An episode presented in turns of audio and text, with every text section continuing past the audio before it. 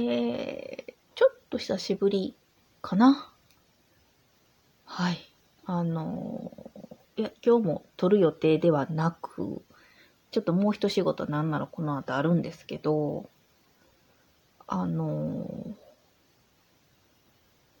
栗の渋皮煮のでっかいやつを一つ食べたらお腹いっぱいになって、あ、あ、あ、もうこれおお酒入んないわってなって、で、すでにコップに注いであったお湯割りを、もう残り少ない、本当に最後の銀のスズメをちょっとお湯割りにしたやつがありまして、えー、今それを本当に片手に、もう、でも、ちょっと飲み足りひんのですけど、いやー、栗の渋皮にあんなにボリュームあると思わんかったな栗のね、産地のでっかい一粒がもう、確かに普普通の栗の二粒分ぐらいあるような栗ではあったんですけど、あんなにボリュームあると思わんかった。ちょっとお腹に応えまして、最後の最後に。で、もうこりゃ夜、夜ゆっくりね、いろいろ片付けてから撮ろかっていうこともできひんやろなーっていうのもあって、今ちょっと慌ててね、慌てて撮ってます。うん。で、慌てて撮った割に何を喋ろうっていうのはまあそんなにないんですけど、まあ、その話題のね、栗は今年秋の仕事ですね、一つ。栗の渋皮に作りました。無事に完成しました。えー、去年に引き続き、ちょっとあの、ご近所さんとかと連れ立って栗拾いに行ってきまして、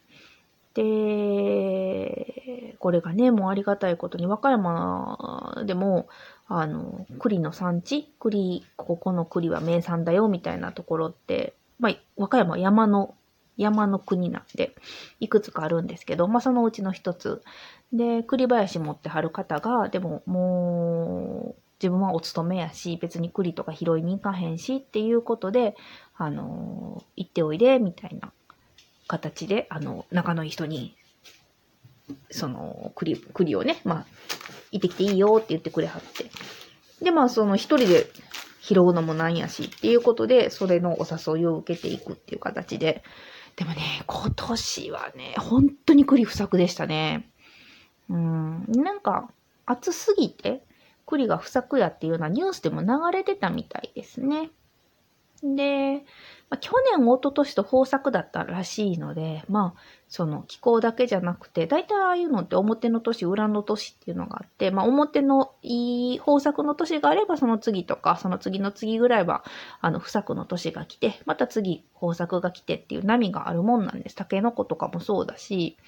なんでも大体その梅とかそういうのでも、大体表の年、裏の年っていうのがあるので、まあ去年、一昨年が良かったんだ今年はまあまあ備えトレンでもしゃあないかなっていう気がするんですけど、いや、ただね、あの去年に比べたらもう6分の1でしたね、収穫はね。去年はね、すごかったんです。もうその、しゃがんで取ってるっていうか、もう一面栗なんですよ。もうあそこにもある、ここにもある、ああ、栗みたいな感じで、で、それを伊賀から、あの、中の栗取り出したりしてる間にも後ろでボトって音がしてイガグリ落ちてくるみたいなね。そんな感じやったんですけど、今年はもう本当に全然落ちてないし、いやー、少なかった。なんで去年はむしろ取れすぎてこれみんなでどうするこれ剥くんかなとか言って、私も結構友達、さっちゃんにも声かけてもらってもらったんじゃなかったかな。アジア幸せ特急のたっちゃんは割とご近所にいるので、悪いけど取りに来てくれへんって言って、あの、ちょこっとで栗ご飯にする分もらってもらったりしてたんですけど、今年はもうとてもとてもそんな人にあげれるほどのものはなくて、で、取りに行ったの、まあ3世帯で行ったんですけど、うちを入れて。で、あの、でも、そんなにみんな、栗をどうこうしようっていうメンバーでは、その時はなくて、今年のメンバーは。なんで結構私が託してもらって、あの、渋川ににしてちょうだいみたいな形やったんで、あん結構やりました。去年よりやったかもだから、毎年私も渋川に、ここ、去年、一昨年、まあ、ここ最近は連続してやってるかな。大阪にいた時もたまにやったりはしたんですけど、そんなんでも本当にちょっと二人が食べる分、うまやんと私がちょっとおやつに食べる分ぐらいでしたし、えー、結構な量をやったのは去年かな。去年はうまやんとかにも栗、なんせ豊作やったんで、剥くの手伝ってもらって、まあまあやったんですけど、それでもね、私はどっちかって言うと、あの、栗ご飯とかに使うように、鬼皮も剥いちゃう栗を多めにしてたんですが、今年はまあまあそうやって渋皮煮にしてちょうだいって言ってくれる人も、よけいたんで、あの、たくさんいたんで、えー、ほとんど渋皮煮にしました。うん。まあまあ、まだ言っても取れてるんで、ちょっと栗ご飯の分足りひんなと思ったら買えばいいわと思って、結構その拾った栗は大半渋皮煮にしましたね。で、まあさすがにこの毎年渋皮煮やってたら、なんとなしやっぱ手順を覚えているもんで、うん。なんでね、今年はもう、あの、一人で全部皮も剥いてやったんですけど、もう栗拾いやって、まあ、ヘトヘトでお昼頃帰、朝から行ってお昼過ぎに帰ってきて、あ、もうちょっと、うわ、やっぱ結構疲れたね、とか言って、一回横になったんですけど、そっからまた起きてきて夜ですね、9時、10時ぐらいから12時ぐらいまでの間に、バーッと剥いて、アク抜きまで済ませて、で、次の日、お砂糖で本格的に炊くみたいな形でね、結構スムーズというか、段取りよく、なんていうか、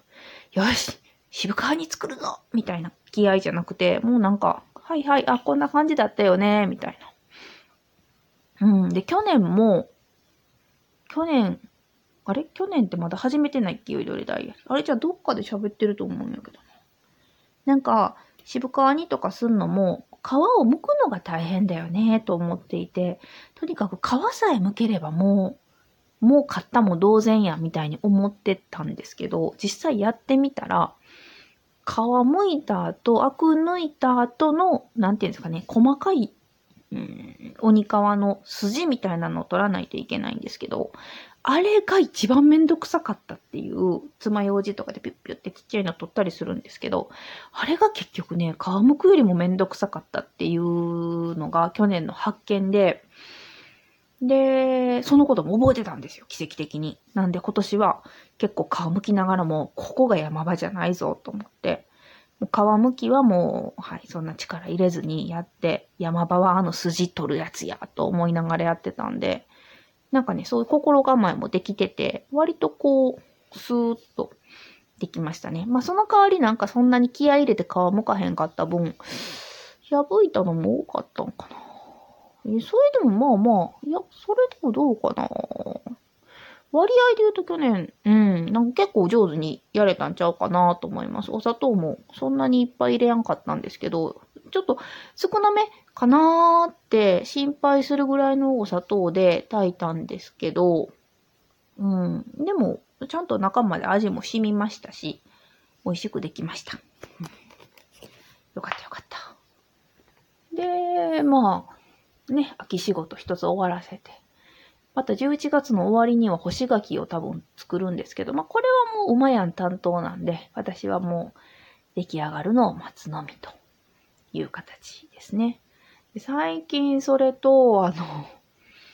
えー、今日もね、そうそう、ツイッター X 見てたら、マーヤさんが、もうこれは頭痛くてもしょうがないよね、みたいなツイートしてて、あ、やっぱそうっすか、と思ってすごいほっとしたんですけど、ここ2、3日私も頭痛がひどくて、え、何これって思うほど、ほんとね、結構しんどかったんですよ。で、おまやんにもあんまり、頭痛薬飲んでもあんまりなんか良くなった感じもなくて、おまやんにもなんかずっと頭痛い、ずっと頭痛いって結構うん、心配かけるぐらい言ってたんですけど、ちょっと今マシになったかな。でもなんかそんな感じで、こう、編集とかもやってても、ああ、なんかもう頭痛いなぁと思いながらやってたんですが あの、そんな時にですね、いろいろこうサプライズが届きまして、いや、ありがたいですね。ちょっと、あの、どなたがとかいうのはもう、ほんといろいろいただいたので、ちょっと割愛するんですけど、まあ、リスナーさんから地元のフルーツが届き、で、まあ、一個言言ってもいいやろうと思うんですけど、あの、いつもお世話になっているね、あの、差し入れの 差し入れで必ず名前が出る小川さん まあ、他にもです。他にもなんですけど、なんせね、あの、フルーツと一緒に、あの、この時期に、カップ焼きそばが すごい届きまして、しかもご当地のやつ。ああ、もうなんかね、もう頭痛するわ、いやーとか言ってたところに、もうなんかね、宅配届いて開けた瞬間、膝から崩れ落ちるほど笑いましたね。みんな。なか、あの、八重ラジでカップ焼きそばの回を取ったんです。で、ご当地のね、食べてない焼きそばも食べたいね、とかいう話も確かにして、おすすめ教えてくださいね、とは言いました。けど、みんなさ、ツイッターに書かんとさ、サプライズみたいに送ってくるのなんなん？むちゃくちゃ嬉しいやんと思って。いやー、あの、その一部をね、多分馬やんが今日はツイートするって言ってたかな。でも本当にあの、はい、あの、愛を感じましたね。めちゃめちゃ嬉しかった。なんていうか、この、あの、うん、もちろん、こう、成功法って言ったらあれやけど、フルーツはもうすごい和歌山にいてたら絶対手に入らないような、すっごい本格、なんていうの、本場のね、名産のものをいただいたんで、